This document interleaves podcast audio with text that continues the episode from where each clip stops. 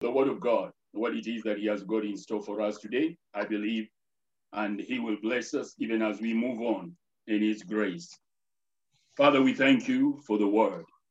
We bless you, the King of glory. You are continually speaking unto us, and you've got a purpose enough of, of, of fulfilling or accomplishing what you began in us.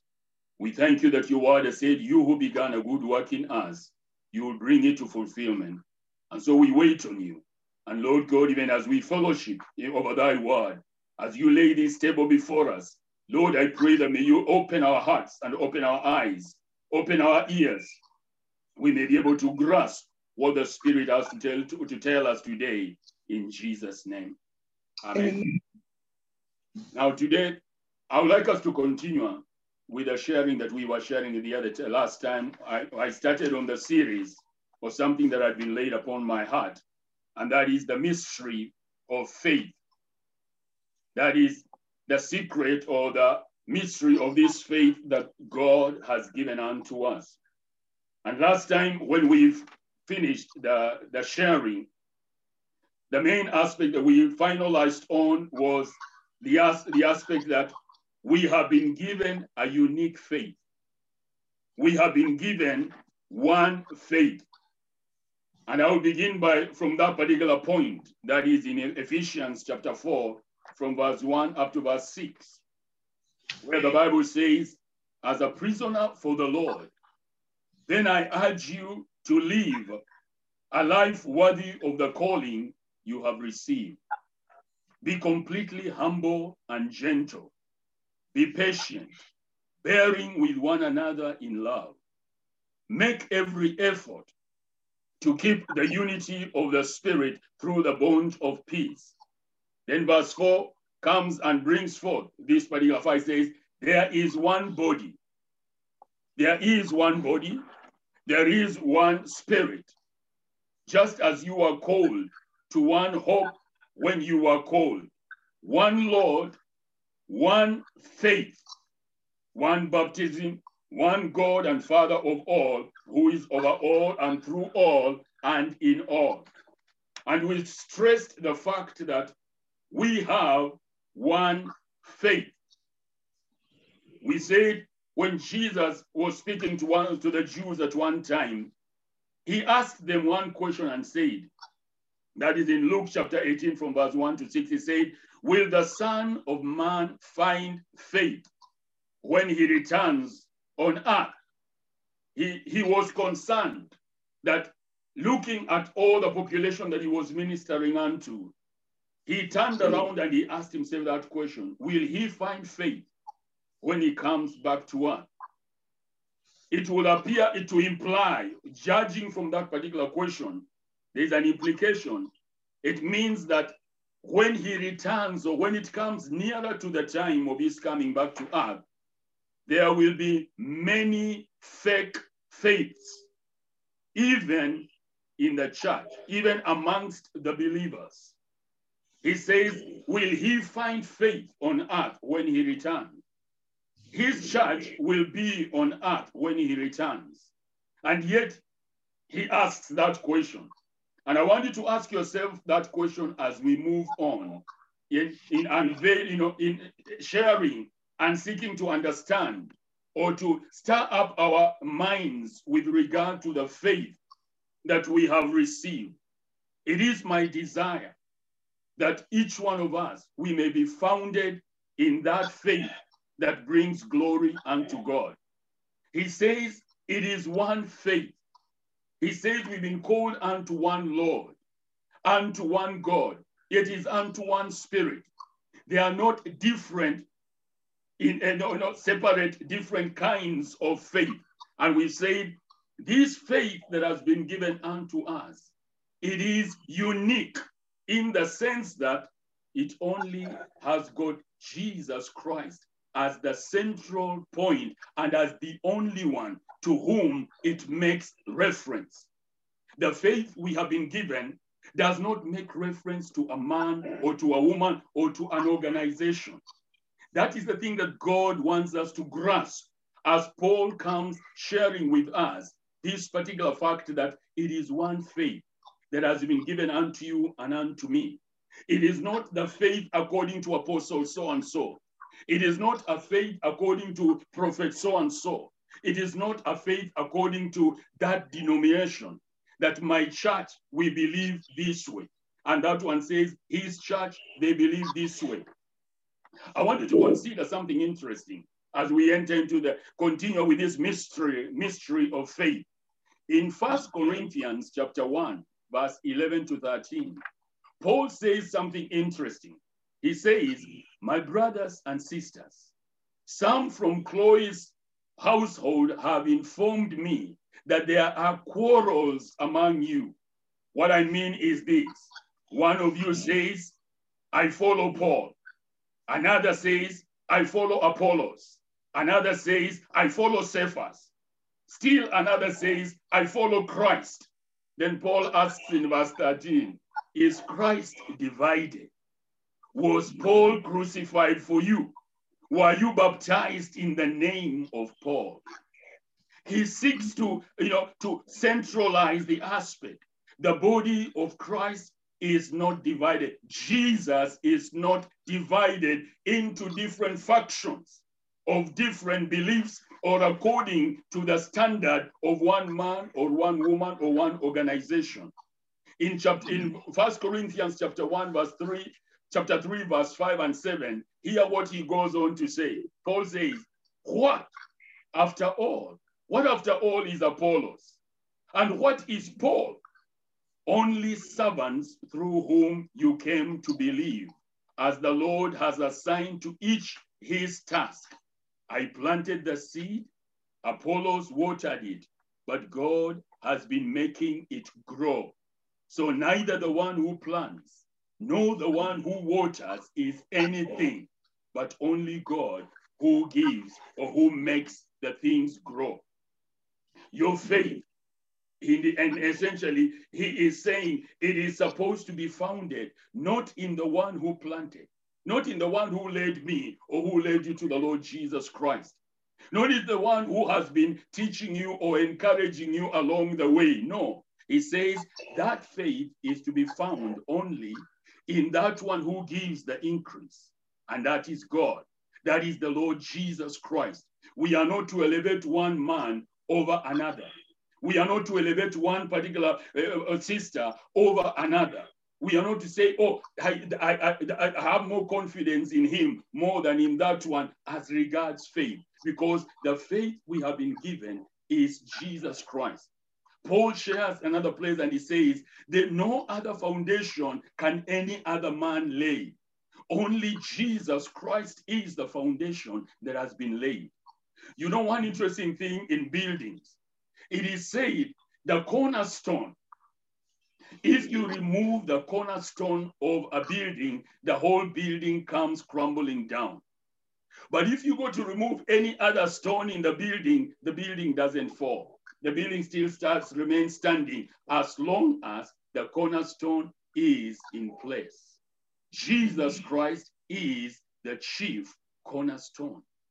He is the one upon whom you and I and everybody in the body of Jesus is founded on. Don't build your faith on a man. Don't build your faith on a church. Don't build your faith on a movement. Don't build your faith on a given ministry. Build your faith on the Lord Jesus Christ. Jude tells us in, in Jude 3, where you know he says, Dear friends, we touched it last time. Although I was very eager to write to you about the salvation we share, I felt compelled to write and urge you to contend, to fight for the faith that was once for all entrusted to God's holy people. He indicates that this faith has been entrusted unto us, but he says that we must contend for it. We must fight for it.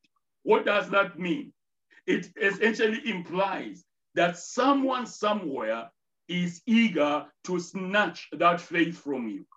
That someone somewhere is eager to quench your faith or my faith. Listen what he says in First Peter chapter 5, verse 8 and 9.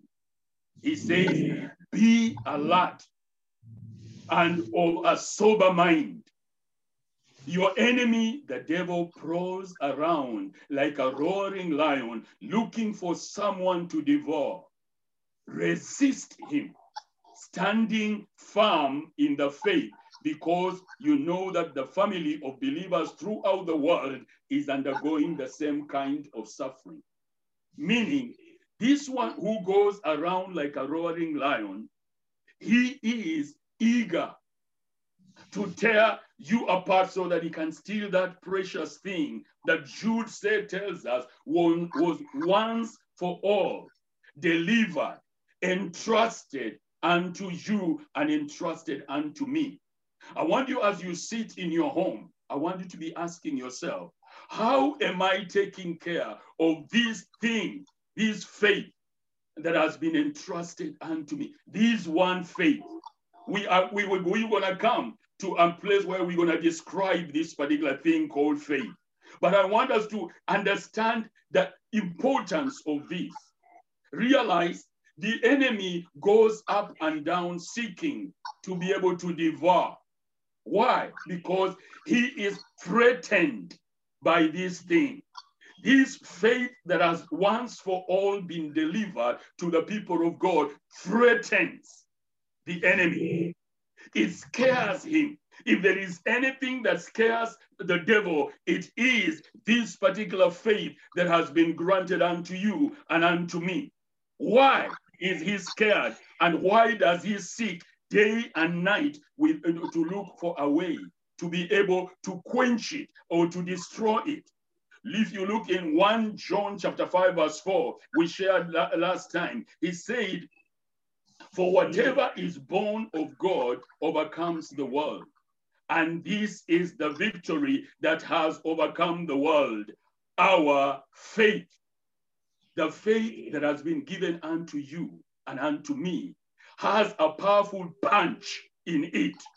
It knocks the world off the, the, the stage. It knocks the world off the, you know, the platform and it leaves you standing with the Lord Jesus on whom that particular faith is grounded.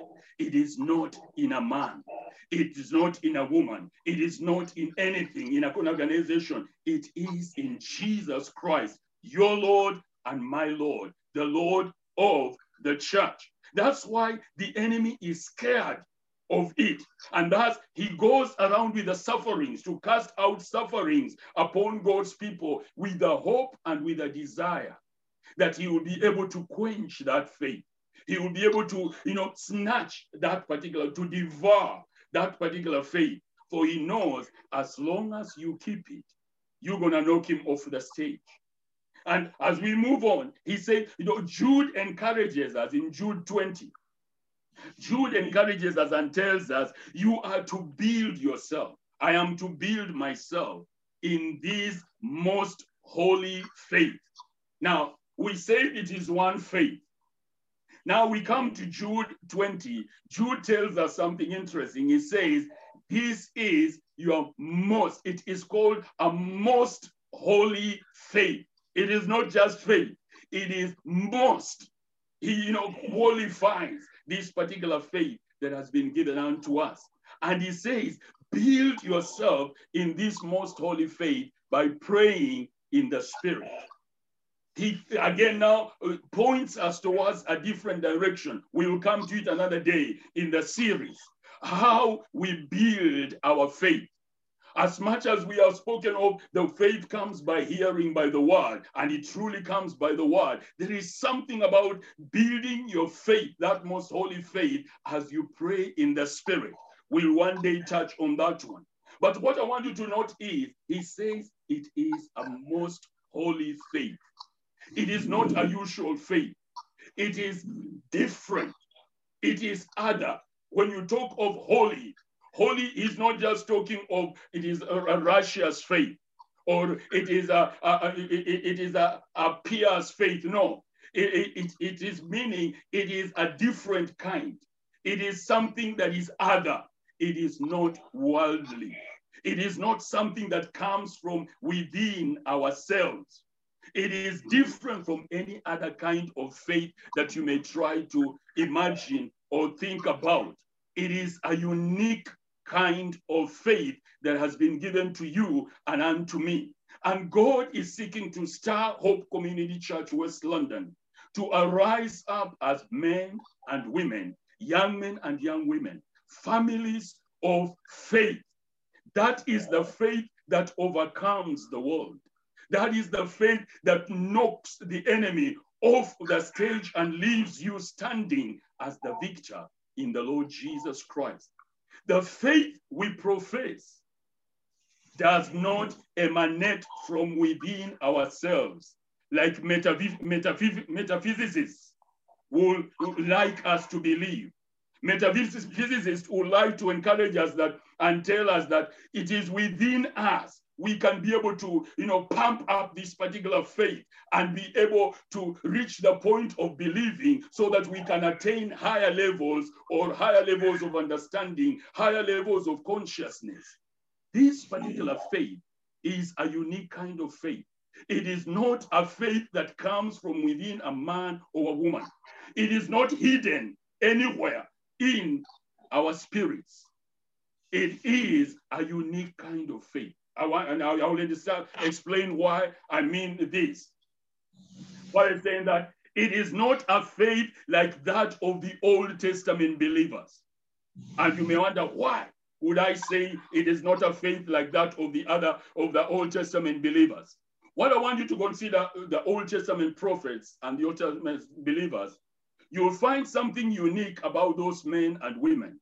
Their kind of faith was almost similar to what the metaphysicists tell us. It was so much an individual effort. No wonder you find God says of David, I found in David a man after my own heart. That is, this man wound up himself to go after God regardless of what. It is so much of an individual effort. Others didn't have that kind of Uh, drive. They didn't have that kind of drive. Look at people like Enoch. Enoch's faith did not help anybody else. It only helped himself. The guy discovered a faith that nobody on earth has been able to discover. He walked with God, the Bible says, and he was translated. I mean, he reached a point that he was not worldly anymore. God simply took him out of the stage. He took him to be with him because he manifested something was different from the normal human nature. After Enoch, nobody else had that kind of faith to walk with God that he was not. You may say Elijah. Elijah was taken up, but the Bible scripture appears to tell us his spirit was brought back because he was born as John the Baptist. That's what at least Jesus Christ himself tells us. Now, what am I say, trying to say? It is not like the faith of the Old Testament believers. The reason is this that faith of the Old Testament believers did not, could not make them perfect. It was not sufficient to be able to make them perfect. If you read Hebrews chapter 11, verse 13 to 16, I want you to listen very carefully, carefully what as we share and as I teach these things. It says, Hebrews chapter 11, verse 13 to 16. All these people were still living by faith when they died. That is the Old Testament believers. They did not receive the things promised. They only saw them and welcomed them from a distance, admitting that they were foreigners and strangers on earth. People who say such things show that they are looking for a country of their own, but they did not find that country. They were looking for a country, but they only saw it from afar. If they had been thinking of a country they had left, they would have had opportunity to return. Instead, they were longing for a better country, a heavenly one. Therefore, God is not ashamed to be called their God, for he has prepared for them a city. I want you to realize these believers, name all of them, from Abraham, every single one of them, they did not get that country yet. they did not receive the things that had been promised unto them. They died only having seen them from a distance. In Hebrews, that same chapter 11, verse 39 to verse 40, the Bible says the following These were all commended for their faith. That is, the Old Testament believers. That is their individual faith. They were all commended for their faith, yet none of them received what had been promised. That is, they had faith, but they didn't receive what had been promised, meaning the faith they had was not sufficient to be able to obtain the promise that God had uh, uh, uh, kept aside. In verse 40 says, Since God had planned something better for us, so that only together with us will they be made perfect. Only with you and me in the picture will they be made perfect. Now realize, I'm saying that the faith of the Old Testament believers was not sufficient because it could not make them perfect. But remember, Chris shared with us at the beginning of the service, he said, by faith we are saved. That is, by faith we are made perfect. It is through, you know, by faith, but we are, we are saved by grace. Through, we are saved by grace through faith. That is, that faith grabs onto the grace of God and it brings perfection. That is the faith that has been given unto us. So, what is God saying? The word is basically saying this to you and to me. Do not go around praying and wishing, saying that, oh, only if I had the faith of Moses. I know many times we have done that. Oh, only if I had the faith of Elijah. Oh, only if I had the faith of Abraham. When we say that, it is like we are belittling what has been given unto us. It will not make them perfect, what they have, but what we have is so unique that verse 40 of Hebrews chapter 11 says, God has planned something better for us, so that only together with us will they be made perfect. Let us move on. It means their type of faith could face the challenges of earthly life, but it could not escape the grip of the God of this world. That faith they had. That is, at death, when they died, the God of this world captured them and kept them in Hades. They could not go into the eternal life that God has prepared, had prepared for the just. We'll come back to that. If you look in Matthew chapter 7, from verse 1 to verse 5, Matthew chapter 17, from verse 1 to verse 5, we are told of the story of the transfiguration when Jesus went with Peter and Peter and uh, James and John to the Mount of Transfiguration, and he was changed before them. And the Bible says Elijah Moses and Elijah appeared. Moses and Elijah appeared to them talking with the Lord Jesus Christ. Peter was so impressed that he told God, he told Jesus, Jesus, it is good we are in this place. You can read those scriptures for yourself. He said, It is good we are in this place. Let us build three tabernacles one for you, one for Elijah, one for Moses, one for Elijah. But while Peter was still speaking, the Bible says in verse 5 while he was still speaking, behold, a bright cloud overshadowed them, and suddenly a voice came out of the cloud saying, This is my beloved Son, in whom I am well pleased. Hear him. It is interesting. The voice comes and silences whatever Moses had to say. It silences whatever Elijah had to say. The voice doesn't say, I delight in Moses or I delight in Elijah. Those are the major prophets of the Old Testament, men of faith, great faith. But God says, don't, no, hear only one. Hear him. That is the Son who is his own beloved. Interesting. What Moses and Elijah had to say could not help the disciples with their current warfare, which they were going to face or which they were going to face. That faith of Moses and Elijah could not overcome the devil. That is to hold him from holding these people captive. That is who, and then remember what Jesus says uh, uh, later, earlier on. Whom do men say that I am? That is in Matthew chapter 16. You can read for yourself later on. Matthew chapter 16, verse 13 to verse 19. He says, Whom do men say that I am? Then the disciples started to think. Say, some say you are Elijah. Some say you are one of the prophets. Some say maybe you're Isaiah or maybe you are Jeremiah. Every one of them, even the disciples, they had ideas that maybe you are this, you are that, you are that. But if you look at the answer of Jesus, it is as Jesus is asking, asks them one question Why are you comparing me to those old prophets? I am not like any of them. Remember, another place it says, A greater one than Abraham is here, a greater one than Moses is here, a greater one than Solomon is here, a greater one than David is here. That is this one until Peter comes and says, You are the Son of God. You are the Christ, the Son of the living God.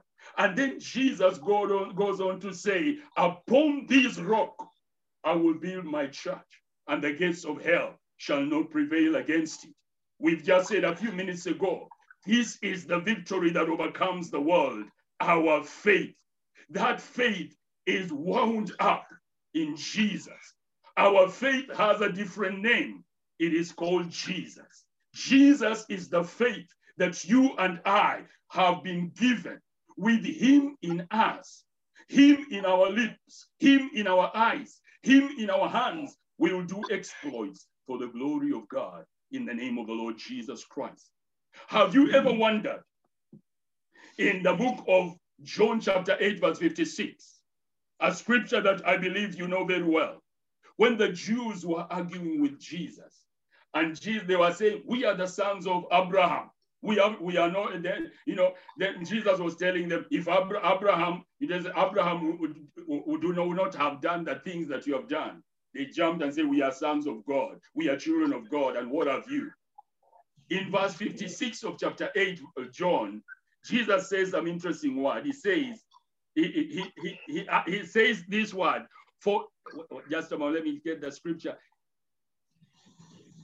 he says, Your father Abraham rejoiced to see my day, and he saw it and was glad. And I would like to ask any one of you who have read that scripture, have you ever wondered why Jesus said, Abraham was glad to see my day, and he saw my day, and he was glad that he saw my day? I was thinking about it, and a thought passed through my mind.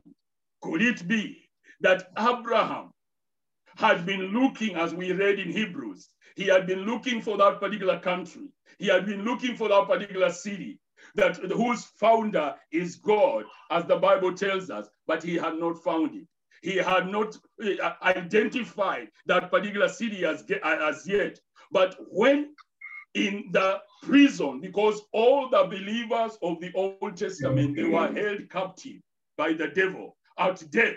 They were held in Hades. The Bible says the spirits of just men, they were held there captive because they didn't know how to get to heaven. Because there's only one way. Jesus says, I'm the way, the truth, and the life. No one can enter into the eternal rest unless through Jesus, unless he or she comes into the Lord Jesus Christ. And so Abraham, I believe, while he's in Hades, in that prison where the, the, the righteous souls that were still being held captive by the God of this world. He saw the arrival of Jesus on earth. And he saw, wow, that's what I have been looking for all these particular years. The faith that overcomes the tyrant, the faith that will overcome this one who has held us captive in this particular place. That's why Abraham was glad, I believe.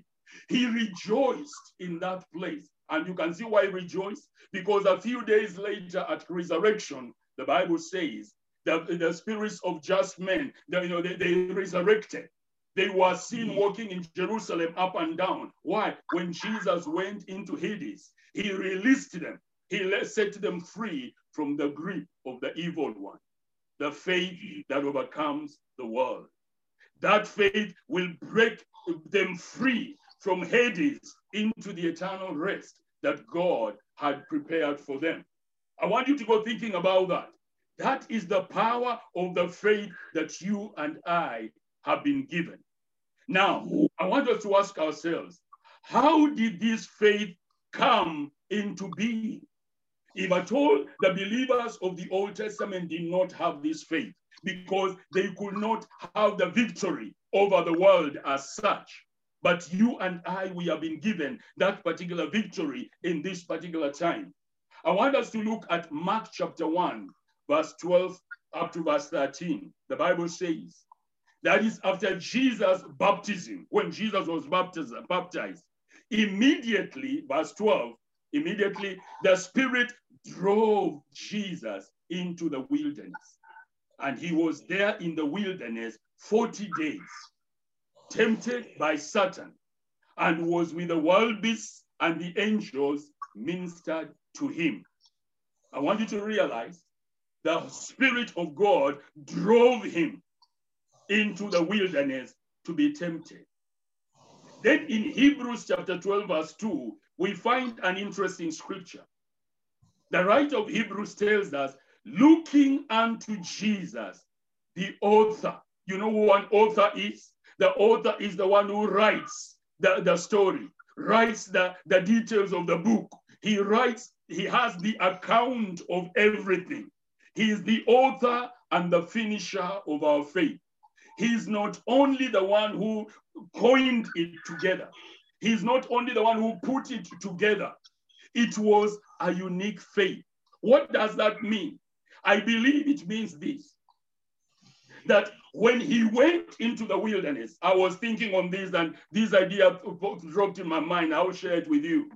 In the wilderness, because I've always wondered what was Jesus doing in the wilderness for 40 days, 40 days and 40 nights, just pray. What, what was it that he was engaged with God doing in that particular wilderness? And it dawned on me that the fact that God had seen that the Old Testament saints whom he loved, they were still held captive, regardless of their faith, regardless of their trust in him, they were still held captive by the God of this world. And so Jesus goes into that particular wilderness driven by the Spirit, and he stays there 40 days and 40 nights. I believe he was designing this faith that has once for all been delivered to you and has been delivered to me.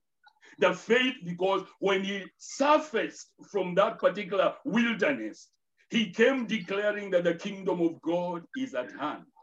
And if you go to Matthew chapter 4, verse 23 to 25, you can read the account yourself. I don't want to waste time on that, but just read the account yourself. Or maybe I'll read it. It says, Matthew chapter 4, verse 23 25. It says, And Jesus went about all Galilee, teaching in their synagogues preaching the gospel of the kingdom and healing all kinds of sicknesses and all kinds of disease among the people. Then his fame went throughout all Syria, and they brought to him all sick people who were afflicted with various diseases and torments, and those who were demon possessed, epileptics, and paralytics, and he healed them.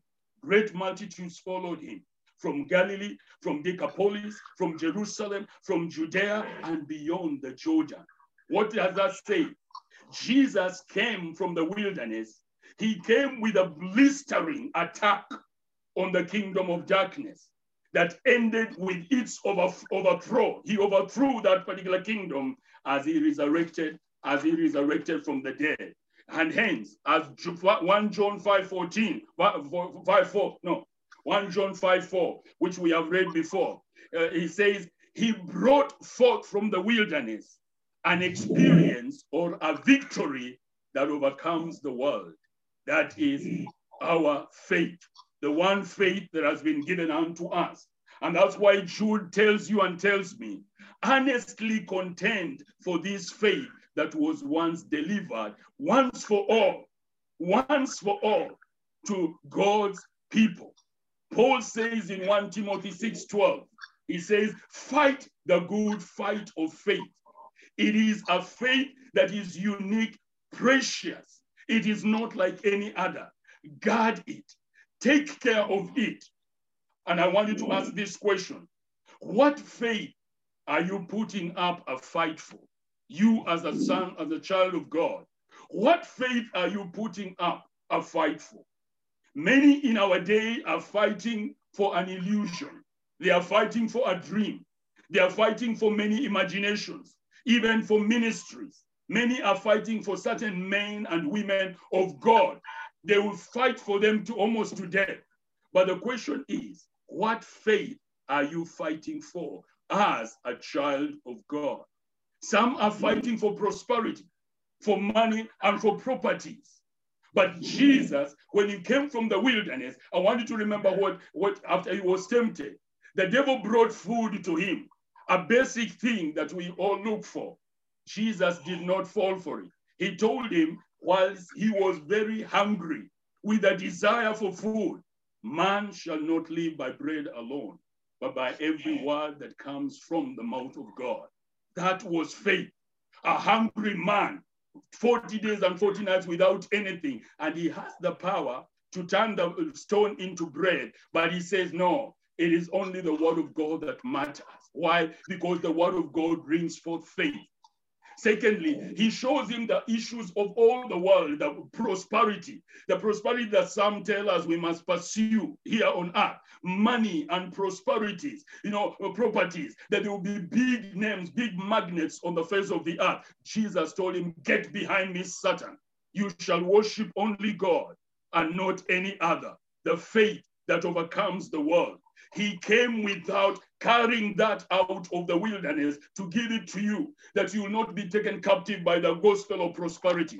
You will not be taken captive by money on earth and make you lose sight of the gospel of Jesus. You will not be taken captive by any man or any woman to follow him or her and lose sight of the one who redeemed you from the curse of the law as we draw to this particular, to, as we draw to, to, to, the summarization, I want you to look at John chapter 6, verse 26 to 29.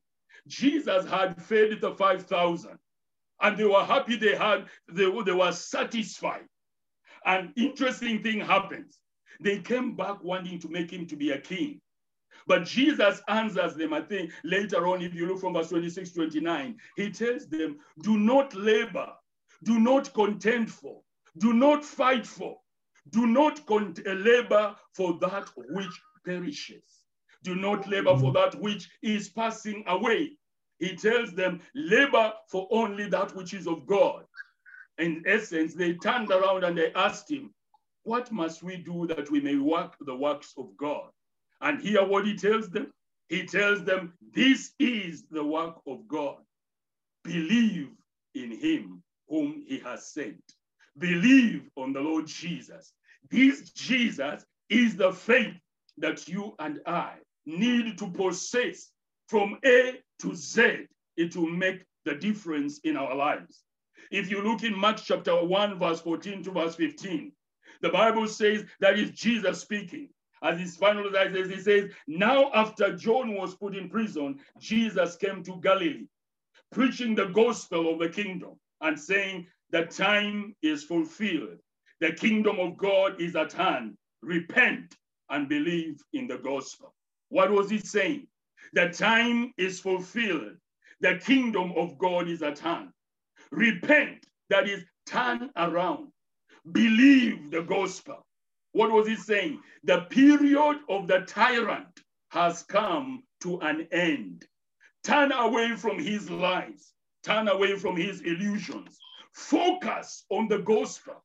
Believe the gospel of the Lord Jesus Christ. And today I want to urge you, Hope Community Church members, as we finalize for this particular morning, I want to urge you one thing. Regardless of all the books and all the references you can be referring to in the whole world, all the men and women you can be referring to in the whole world, I want you to do one thing for me, and that is for the Lord Jesus Christ. I want each one of us go back to the Gospels.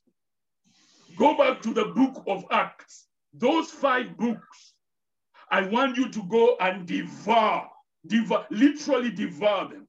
Read over and over again. Look at these particular gospels intently. Read what Jesus did. Read what the apostles did.